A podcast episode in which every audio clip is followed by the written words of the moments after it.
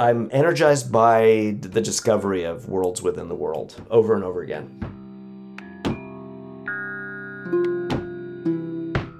That's the novelist Jonathan Lethem, who's found worlds within the world over and over again in novels like Motherless Brooklyn and The Fortress of Solitude.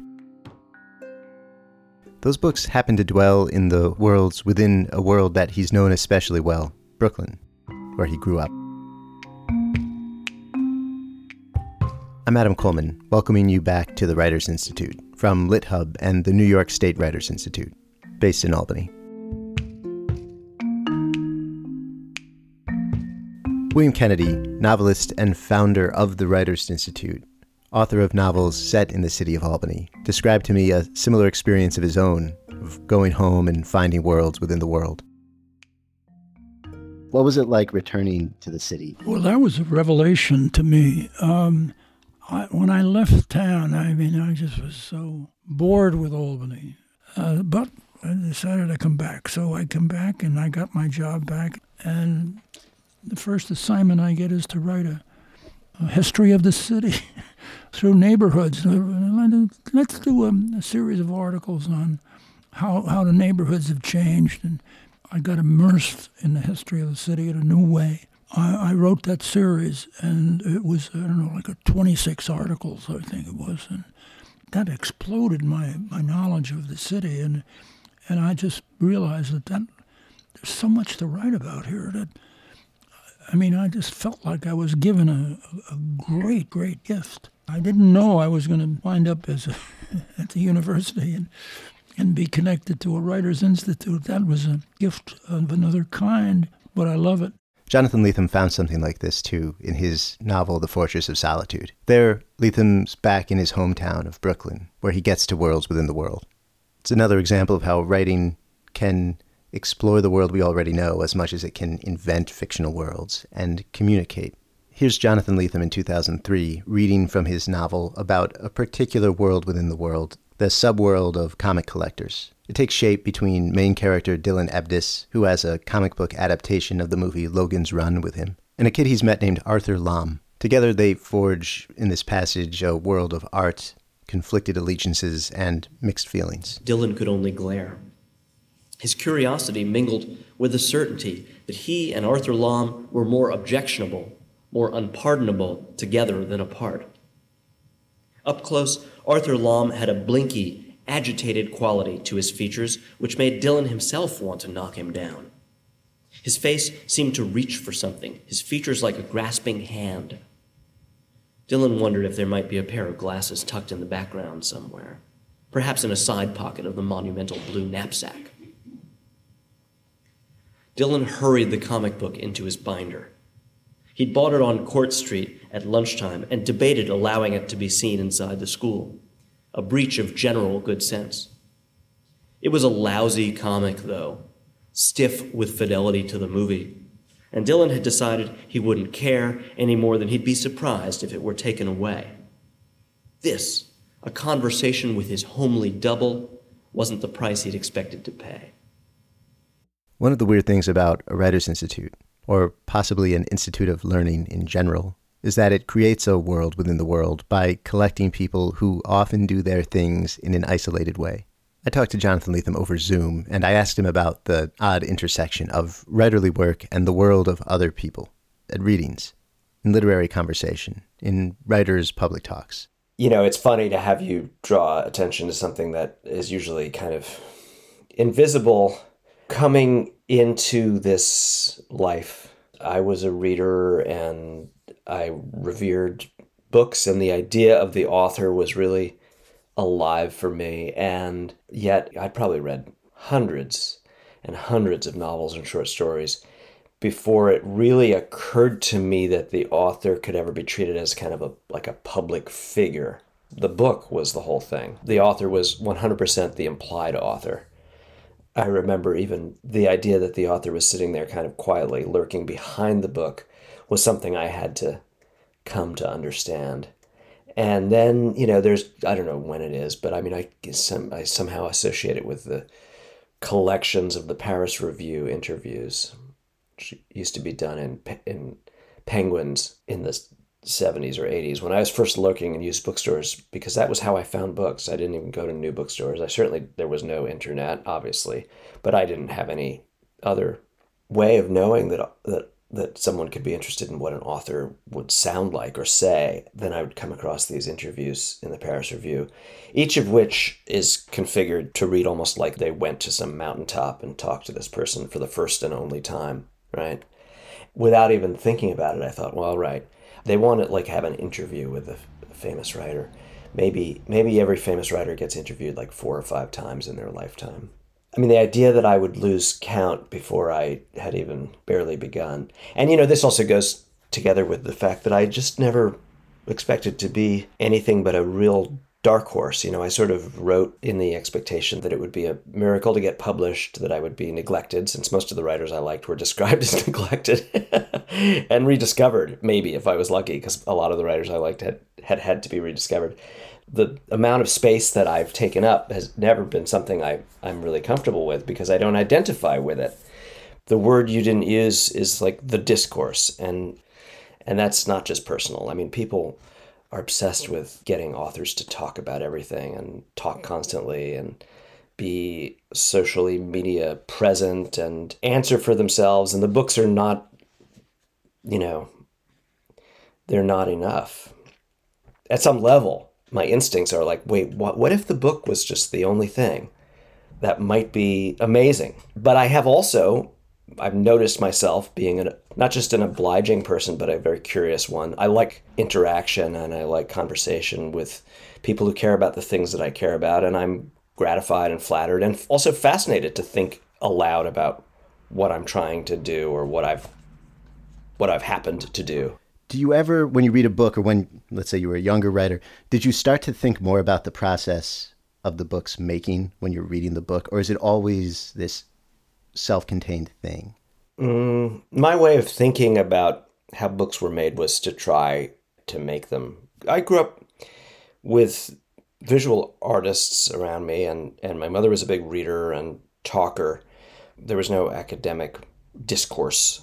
So trying to make them seemed like how you understood things and how you understood the world. I don't think I thought about like what is now called craft questions or I mean, you know, there's some come some point where you're curious. And those early Paris Review interviews, they always there always is a process question, like a kind of like a ha- or a, a habit question. Kind of, do you write in the mornings? It's the beginning of that consuming interest. And there are only so many ways you can answer it. But I didn't think about that. I was aware that a lot of the writers I liked had started really young. That seemed like a noticeable thing, and that they wrote a lot. So I just took those things as given. Like you're allowed to start trying, and you should keep trying. And you know, the idea of the early, middle, and late, you'll get better, then you'll get worse. But I just was like, great. I want to play too. I want to be part of this. It's funny because I'm I'm thinking there was one like ridiculous counterexample, which was the writer who turned himself into nothing but a public figure and he was on TV and he was running for mayor and that was Norman Mailer. He was like the entire idea of a writer being a public person had been swallowed into this one human being who lived part of the time at least he lived like a neighborhood over from me. He was very much a, a part of New York City and Brooklyn at that time. His controversies would be in the newspaper. But I didn't really think that anybody could want to be Norman Mailer, let alone me. I thought I was going to be much more subterranean, like my genre heroes. I was going to be working in exile or from the margins or in disrepute in some way. That idea of this like big stage didn't make any sense at all.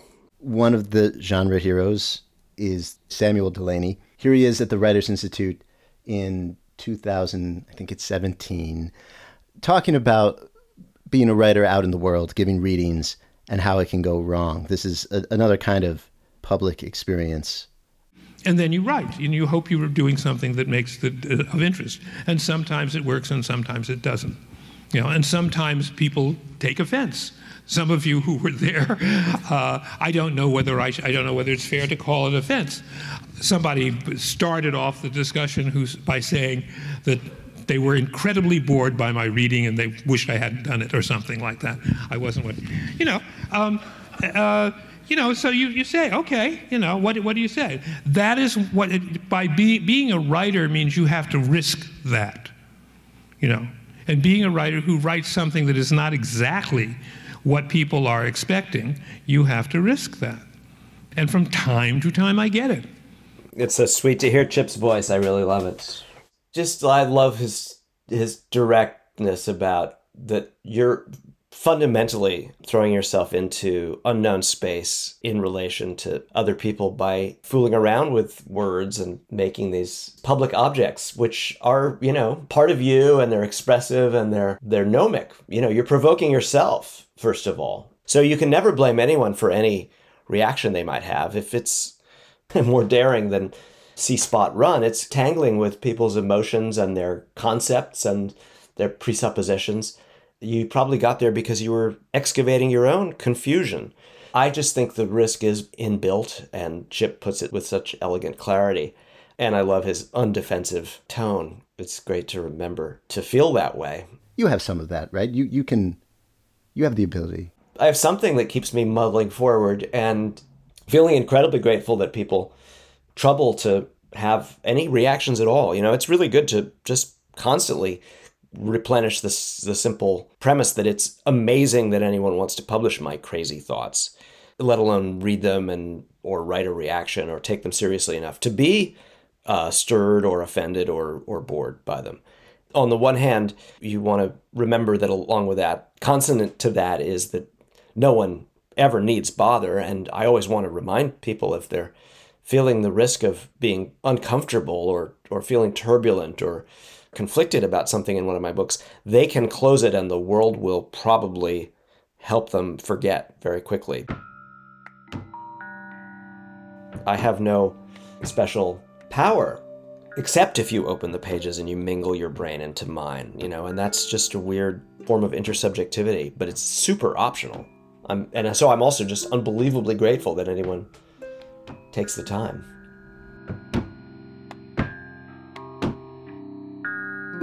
Coming up, imagining new things by way of remembering old things.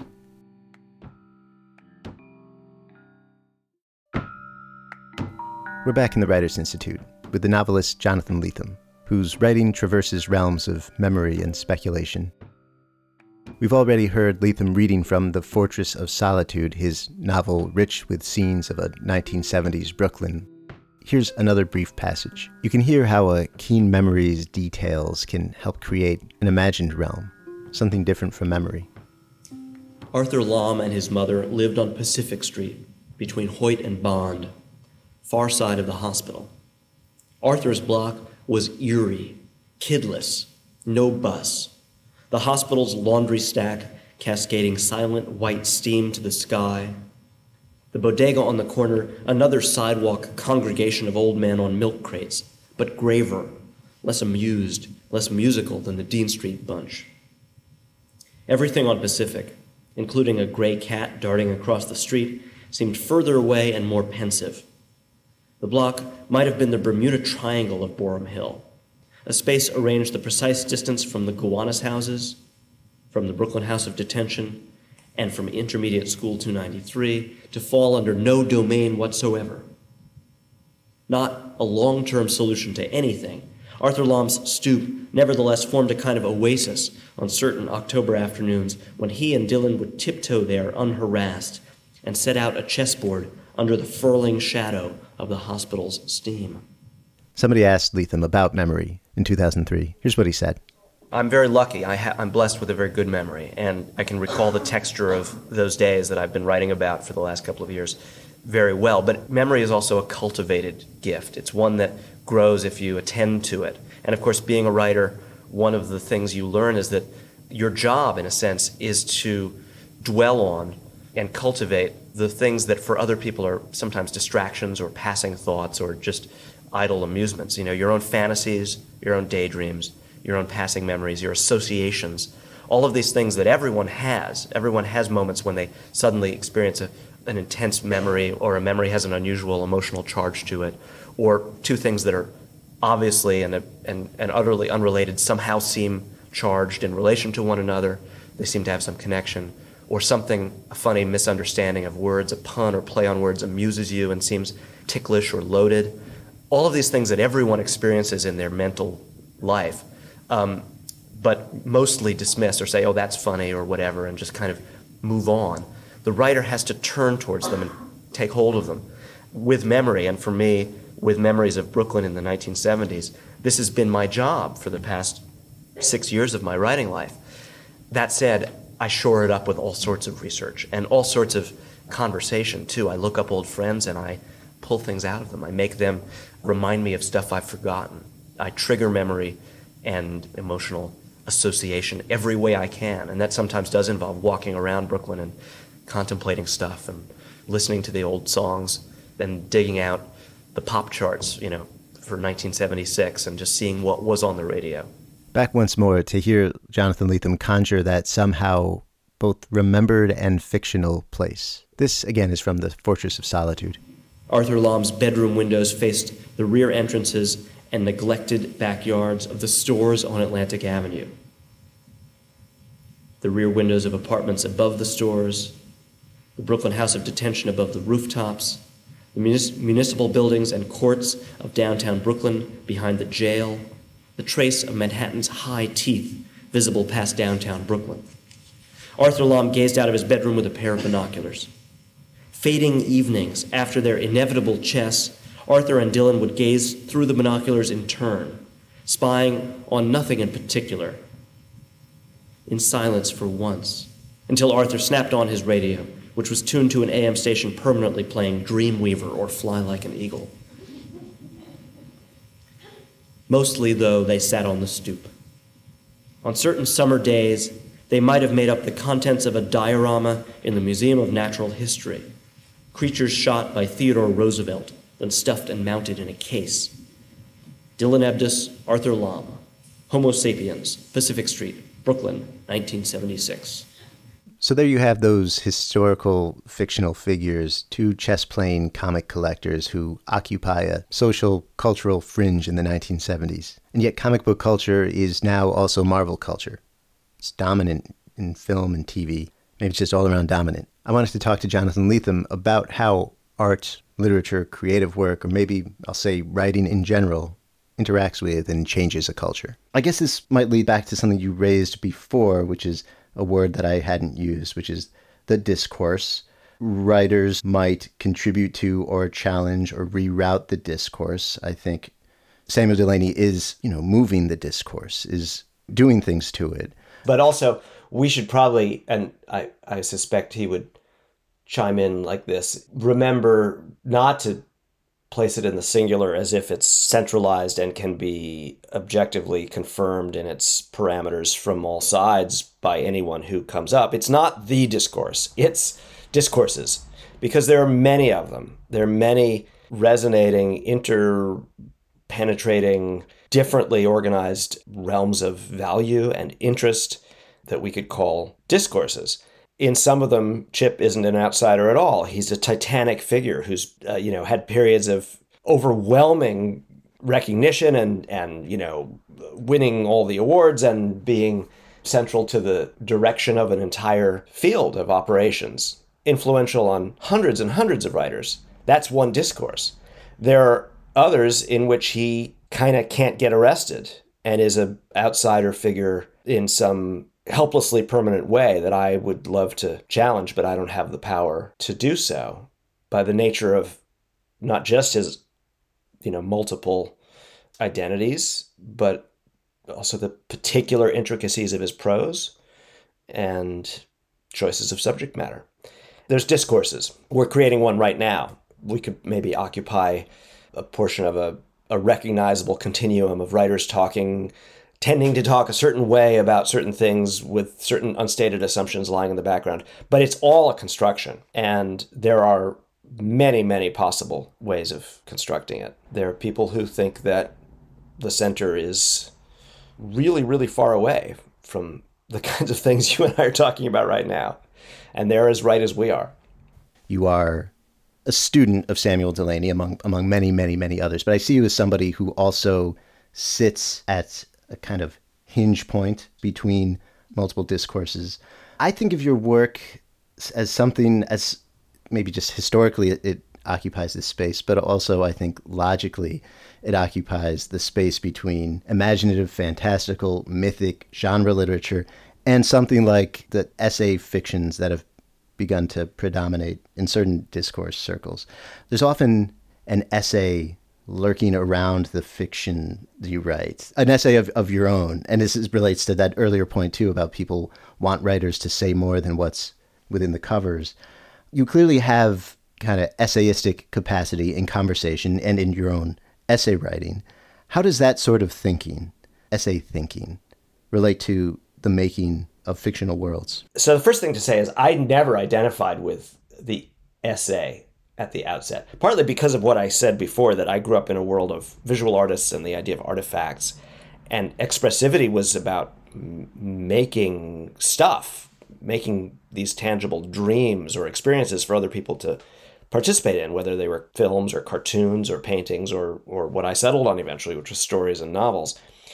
Not to be um, full of opinions and weighing in on stuff and having um, theoretical articulations or nonfiction commentary. I, that wasn't something I was drawn to or thought I was going to be good at or or interested in trying to become good at. And I didn't write anything that you could call an essay until after I'd written many dozens of short stories and at least four full length novels.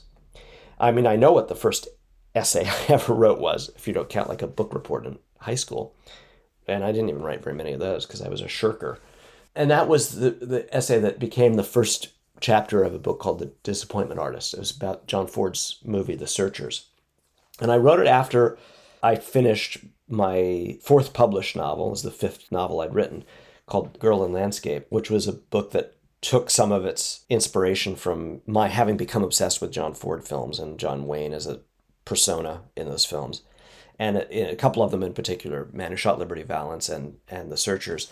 I wrote the novel, but I set it on kind of like on Mars, basically. I used a sort of a Ray Bradbury dreamy, poetic version of science fiction as the setting, and it wasn't even overtly a Western. So it didn't refer directly to this thing that it was encrusted around. It concealed that thing.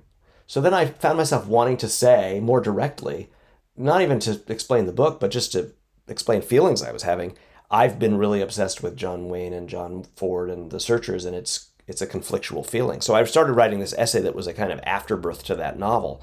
It was a real puzzle to me, and it took me forever. I, I've never rewritten a thing so many times as I rewrote that essay. And by the end of it, I had succeeded in declaring the things I wanted to declare, and I was kind of proud of it. I got it published, and then it was a conundrum. It was like, what was that? What did I just do there? What was that? Around that same time, I began to accept a few assignments. I, I reviewed a couple of people's books, and I actually was very briefly a film reviewer in that same period. And I liked trying that because I'd been reading film criticism. By that time, I had critics in in a few areas you know, like Manny Farber in film and Greil Marcus and Robert Christgau in pop music, who I was sort of taken with. I was obsessed with their prose styles. I still didn't think I wanted to do that. I wanted to write more novels. That was I knew what I was for. And the fact that I've ended up writing so many essays and and you know, even writing them sometimes in a fairly intellectual framework, like let me try to understand all of Stanislaw Lem's projects in one long essay, or let, let me tell you why reading Edward Snowden's memoir is culturally important. They're pretty thinky pieces. It's not who I thought I was.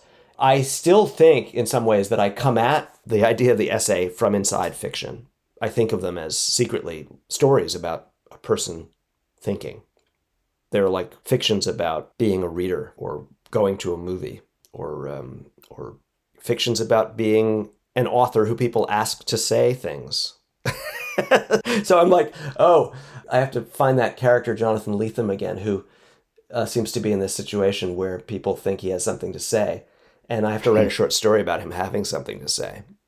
My partner, Anna, just read this essay I wrote on Medium about Charles Long's sculpture. And I wrote about living with his sculptures in my house. And she said, You know, there are no other people in that story. It's just you and the sculptures. Your kids disappeared and I disappeared. it's sort of a fiction, isn't it? And I said, Yeah, of course it's a fiction. It's just what would a what would a guy sitting and living with Charles Long's sculptures have to say about them, and then I made something up. You suggested my fiction occupies a space in relation to both the fantastic and the essay. Well, yeah, almost all of my favorite writers when I was forming the ideal of what kind of writer I wanted to be were dreamlike and surreal. Whether it was Lewis Carroll or Philip K. Dick or Le Guin or Delany or Borges or Kobo Abe. And I also saw a lot of the things that were not overtly dreamlike or surreal or fantastical in terms of their grotesque or gothic or surreal component, like Nathanael West or Raymond Chandler turning Los Angeles into a, a gothic nightmare, or, you know, when I started reading someone like Iris Murdoch, seeing the social novel as a kind of Shakespearean fairy dream, you know, where the characters were enacting a kind of a, a mask, M A S Q U E. I didn't really see realism as very real. I'm still that person, even though I read a lot more mimetic fiction now, and I've committed some. I mean, there are two or three novels that are could be argued free of fantastical or surreal devices. You know, like, but even those, if you look at them really closely, you know, uh, Dissident Gardens has a chapter where the the character steps into an episode of All in the Family and has a personal interpersonal relationship with Archie Bunker. And also the climax of that novel is a the assassination of a man wearing an Abraham Lincoln costume on the streets of Sunnyside, Queens by coin collectors. So the unreal and its ways of interpenetrating reality seem to me to be my center of operations. And when I think about the essay, I guess I'm thinking about the way that the dreaming or writing or speaking self, the thinking self, is a kind of implement of the surreal. It's a surreal element or a fanta- it's a fantastic device. We have tables and chairs and apples and cherries and shirts and pants and socks, but everything else seems to me pretty much up for grabs. You know, like once you put subjectivity and consciousness in the mix, it all gets pretty strange. I'm usually looking at that, even when I'm setting up the mimetic stuff, the tables and chairs and pants and socks and shoes. Listen to what Lethem can do with all that stuff. Here's another place he's made. This is in his novel Dissident Gardens, from which he read at the Writers Institute in 2013. In this scene, a character named Cicero finds his way into the world of chess, accompanied by a cousin of a chess player named Lenny Chess was a secret garden of rational absolutes. On the squares, things swooped or swerved according to their hard and fast scripts. Bishops and rooks thus, pawns durably plotting, black and white unmistakable foes. Knights, like Cicero himself, had secrets. Knights played at brazen invisibility, at walking through walls. Apparently looking in one direction, knights killed you in a side glance from another. If you employed them just so, all other pieces seemed earth mired, sluggish as pawns. Cicero believed in chess. And so, though Miriam interested him as a fellow endurer of rows, one with an advantage of years, when Miriam escorted Cicero into the tiny chess store, he forgot about both women. The store, air mucked with pipe smoke, smeared glass cabinets exhibiting exotic sets and in the ice cold mezzanine, the gray, obsessive figures, barely human, their coats not even shed, hunched over gnarled endgames. The pale, twitchy hands that darted forth from sleeves to clop the wooden pieces forcefully to new squares and flicked out to punch the dull brass button on the time clocks. Those hands might have had a life of their own, no relation to the rolling eyes and bunching brows and pursing lips above. You might have no idea, looking only at the faces, which of them was connected to the hands that had made the newest moves. This might be Cicero's first glimpse, really, of an authentically academic setting, the destination toward which his life was pitched. A miniaturized world craven with self regard, unimpressive except to those who read the palace codes, and sublimely oblivious to the outside.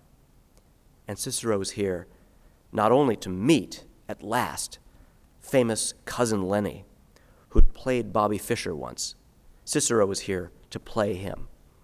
Lenin Angrush bustled upstairs a moment after. Uh, cousin Lenny is his first name is Lenin. part of his family legacy. Lenin Angrush bustled upstairs a moment after. A glass of tea, he said, before greeting Miriam, slapping his palm in mock outrage on the small counter, where the proprietor only lifted his eyebrows slightly. Then the bearded fist of Cousin Lenny's face unclenched, his smile revealing a trace relation to Rose in the gap of his teeth. Behind them, his molars were a disaster area of black and gold. Bubala, he said. He clutched Miriam in her houndstooth coat, her purse trapped in his embrace, his limbs encasing her like a sausage, then released her to the vigilance of his gaze, which mingled scorn, worship, and guilt. The black hair everywhere on his head was clipped to a weirdly identical length. His fuller brushes of eyebrows, his lip smothering beard, the hairs on the top, on, on top the same as, the, as those shooting from around his ears, as though he'd been mowed. His spinal curvature t- tended toward the rabbinical, his eyes toward the heretic. That beneath his stinking black coat, Lenny wore some insignia of the hippie a worn, thin Woodstock t shirt, bird perched on guitar's neck, a frayed woven sash of rainbow wool for a belt. This did nothing to counter the impression of a figure heaved painfully and against steep odds into the present, out of the rank and degraded past. Coming up, finding those worlds within the world.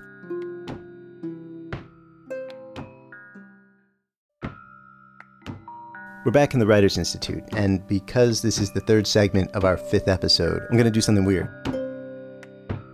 I was listening to the archives of writers' events, talks, readings from the Writers Institute, and I heard a familiar voice. What does, especially with regard to Jesus, And what did addiction mean to you, maybe aesthetically, or how did it you know, inform your form, your style? Yeah, yeah, that's me from 2012, 10 years ago.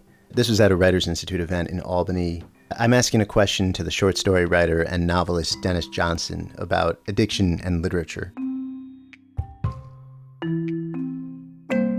Denis Johnson, who died in 2017, was the author of Jesus' Son, of Train Dreams, of Angels. I thought and still think and will always think that he wrote some of the greatest fiction ever written. I still can't believe I talked to him.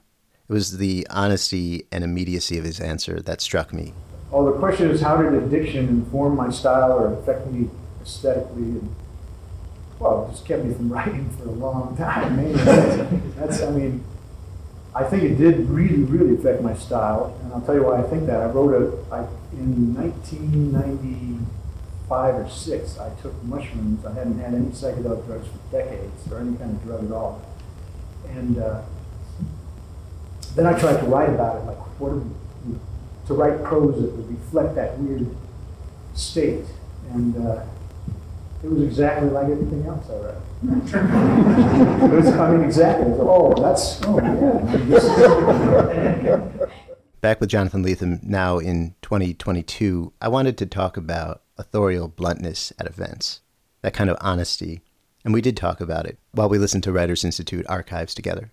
This is a writer talking about writing in a, to me, shockingly blunt way. It doesn't seem like she's creating a, a fictional version of her work. So anyway, this is this is Ann Beattie talking about. I guessed. I guessed it was Ann. And here she is, short story writer Ann Beattie at the Writers Institute in 1991. Probably the genesis of all the writing for me, whether or not it emerges that way, is that it's primarily visual.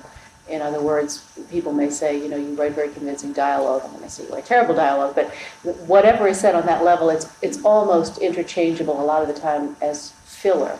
The way other people might use narrative, I might use dialogue. You know, it doesn't really ever carry the plot forward in any way. But for me, at least, the visual elements do carry the plot forward. They, they may not necessarily be as dazzling as I hope or something for the reader, but for me, that is what propels the story, what makes it happen. Uh, so there's I, there's at least a lot of that in there. Whether it's successful or not is you know open for debate. I can't think of any writers normally who would call some of their writing filler. Uh, I'll start just with the same human feeling that I got from the Delany, which is it's nice to hear Ann's voice, and I love hearing her think aloud. And I'm also thinking about her emphasis on the visual. Less, I mean, if the filler is an interesting word, yeah. She lives with a painter. I mean, she was also buddy was buddies with my dad for a while. Filler isn't a, such a negative word if you think of it in terms of painting. There are areas that need filling in to support the entire composition. It sounds a little bit less like someone trying to pad a college paper, right? If you think of what a painter does when they're left with an area of background or or foreground that needs infilling. The thing about the strict surfacey depiction that Ann valorizes as her, you know, her method, her way of going about things is it has I mean there are definite results and certainly there are no like talking kangaroos in in her fictions.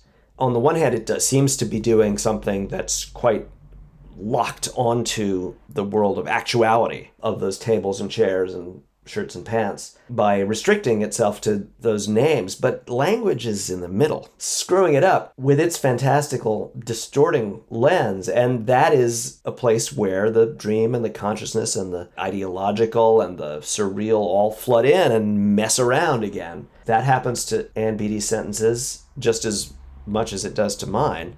We also have examples of how some of the strangest writing ever done is when, you know, like Robbe-Grillet is where the desire to restrict oneself to surface visual descriptive exclusions is taken so far that it bends into absolute bizarre abstraction also all kinds of like really nightmare sexuality and and and and emotion flood in precisely when you try to exclude. I guess i think that any of us who are mucking around with language have the basic condition of opening up those taps and letting the crazy stuff flow puts us all in a situation that's more more in common than divergent. One of the striking things also just about the Jonathan Lethem story is the way that you have thrived in scenes. The, the legendary Bennington College. You're also, if you want to call that thriving, well, in a, in your way, in your in, in a way, um, and and you're like a bookstore person. You, from this kind of, I also see it as a sort of parallel with Tarantino in the video store, Jonathan Lethem in the bookstore. How important are, are scenes to you? Uh, and I'm including being, you know, in, in the company of visual artists growing up and beyond. What does that do for you? I don't usually put the label scenes on my my instinct or my leaning f- into um, milieu or you know what you might call like a bohemian demimonde countercultures. That's a word that attracts me more even if it seems to be more fraught. But i didn't grow up thinking i was part of one big central thing. I didn't feel american. I felt like a maybe a new yorker probably only a Brooklynite, which was like a at that time a sort of stigma version of being a New Yorker, and I was offered a lot of other kinds of complexly exiled or left field identifications that I incorporated into myself, and I was, you know, sometimes embarrassed or confused by them, but I was also very often energized by the idea that there were these sort of worlds within the world, secret worlds and so, you know, when I figured out that, you know, we talked about discourses earlier, that like science fiction magazines had letters columns and that there was this intricate, gnomic, sulky, resentful, complex identity, I was like, that's cool. I want to go to I want to go in there and see what it feels like to go to those conventions and be part of that brand of exile. Just like I'd been sort of a secular Jew and I'd been sort of a Quaker and I was sort of a hippie and I was sort of a Brooklynite and I was sort of a you know, public school kid hanging out with mostly rich kids. And you know it was sort of like what's what's next? And yeah books booksellers. I mean what a what a the antiquarian cast of mind. That's a total bohemian demimonde as well as a you know a very bad career. And i had it as both you know I, it was the only work i ever did until i was an author and then people started inviting me to teach because i was an author I was a bookseller and I, I was part of that guild, you know, and all the secret knowledge and all the secret resentments or eccentricities that, you know, signifying secret handshakes and stuff. I I'm energized by the discovery of worlds within the world over and over again. Some are unsuitable, you know, I, I couldn't get right at Bennington. But even rejecting it became like a kind of form of identity for me. And obviously, I'm a very uncomfortable Californian, but I guess I am one after all this time.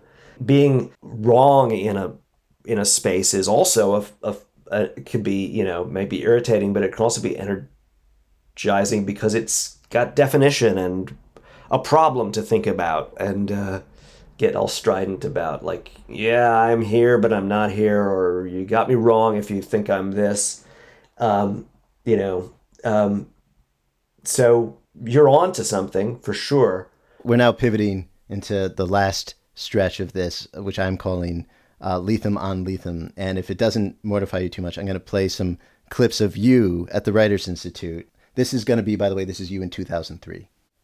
I'm not going to do the thing where I'm like, you say one thing, I'm like, let's go to the tape, and you contradict yourself. Uh, and I don't think you ever do contradict yourself. There's like this kind of amazing coherence in your thought. The last page is, is a closing of a door for me in my understanding of the, the characters, and I don't really know what would happen if I tried to follow them past that moment. One of the reasons I, I don't repeat myself is that I'm not curious about my characters beyond the parameters of the book. just that idea that fiction is contained is uh, a provocative one to me, especially maybe in this era of autofiction uh, in which we're questioning how fiction lives in the world beyond the page. Do you think of the book as like an enclosed laboratory? it can sound really small unless you add the provision that it's kind of like a, a universe in a laboratory, like the image that I fooled around with in As She Climbed Across the Table. It's bigger on the inside than it is on the outside. The key thing is that its terms generate one another reciprocally. You can't pull them out of that space and have them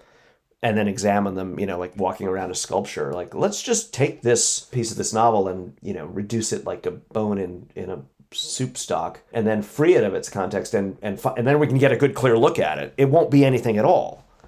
But that corresponds to also something that I suspect about, you know, human beings that we're, you know, I mean, I like that you butter me up so much by telling me how consistent I am to myself, but it's still a, a intersubjective performance that we're summoning up for this moment. You and I are having this conversation to exist to each other.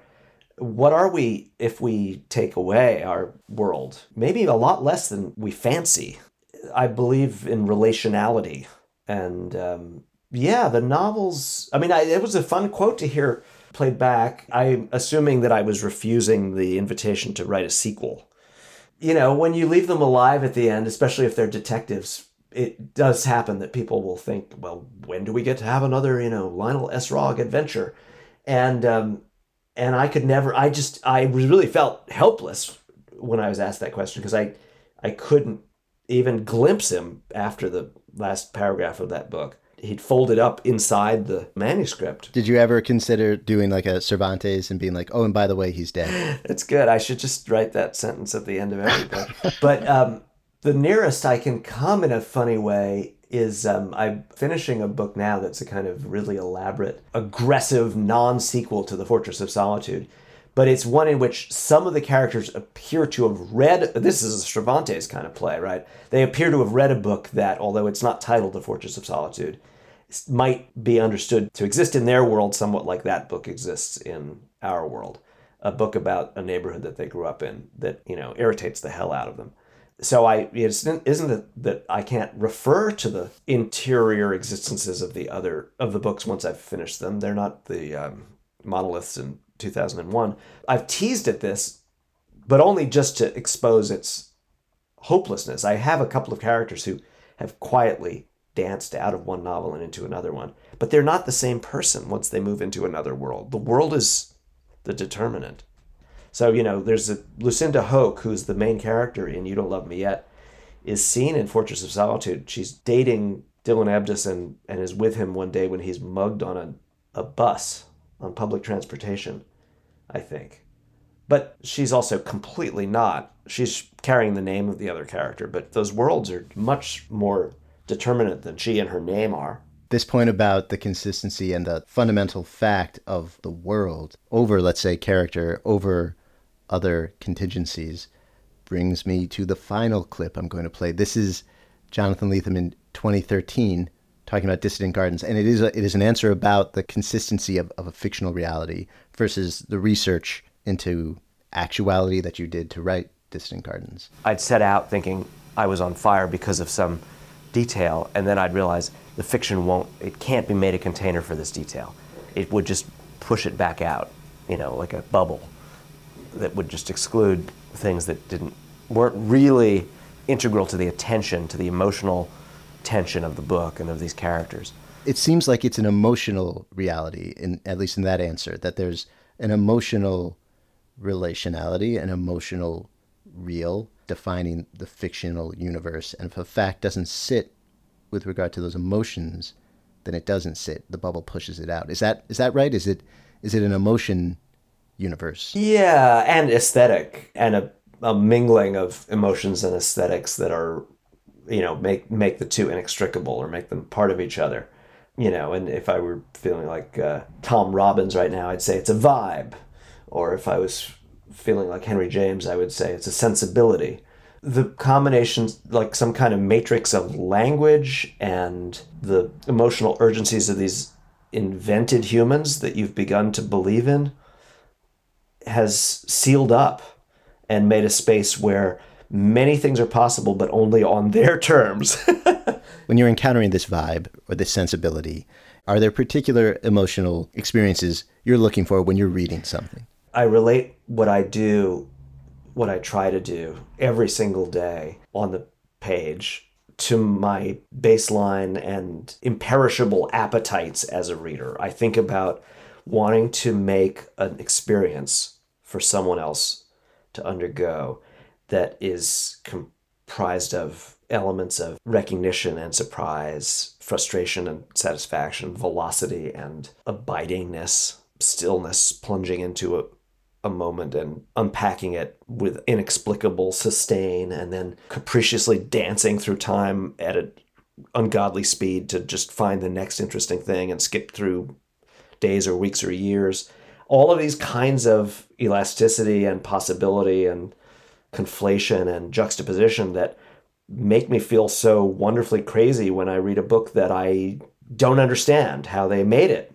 I want to feel like someone is reading me and having the the experience I have when I am completely bedazzled by uh, the freedom that Samuel Delany or Christina Stead or Doris Lessing or any number of people, you know, Flann O'Brien, have allocated themselves. And I just think, oh, I recognize everything and I expected none of it. And that's when I'm feeling you know like i i'm i'm forever in love with my chosen form as a reader and i just hope that i can scatter some possibility of that experience through my work. For the readers who are down for it it's totally voluntary. As was like right where we started right? It's like it's so collaborative with the reader's expectation and openness and it can be wrecked a thousand different ways and i don't hold it against anyone if it is wrecked by those thousands of ways. It's just it's just great luck when it connects because then I'm with that person. You know, when I'm reading a novel that is the novel that I most want to be reading at that moment that's surprising me and informing me the most. My brain is in a really strange transmigration into someone else's. And um, I'm inviting that hope that people might transmigrate for just a portion of their day into my brain when I write the books. That's the only thing they're for is that possibility. Jonathan Lethem, thank you so much for transmigrating through this Zoom meeting right now. You bet. It was good talk. Thank you for listening to the Writers Institute, the show from the New York State Writers Institute and LitHub. If you like what you heard in these five shows, let me suggest you first check out the New York State Writers Institute. Go to some of their events in Albany. Also, let me suggest another LitHub podcast, too The Cosmic Library, produced and hosted by me. On The Cosmic Library, we talk about books of infinity, like Finnegans Wake and A Thousand and One Nights. Guests include writers for The New Yorker and The New York Times. They include scientists, poets, novelists, and more. If infinity books sound interesting to you, and if you're listening to this, I think they might, check out The Cosmic Library wherever you find podcasts. Okay, now this is a moment of gratitude for the people who have changed how I think and write and read, and I know they've changed how others do too. Thank you, William Kennedy, author of novels like Ironweed and Roscoe, and founder of the New York State Writers Institute. And thank you, Jonathan Lethem, author of Motherless Brooklyn, The Fortress of Solitude, and Gun with Occasional Music. I'm Adam Colman. Thanks again.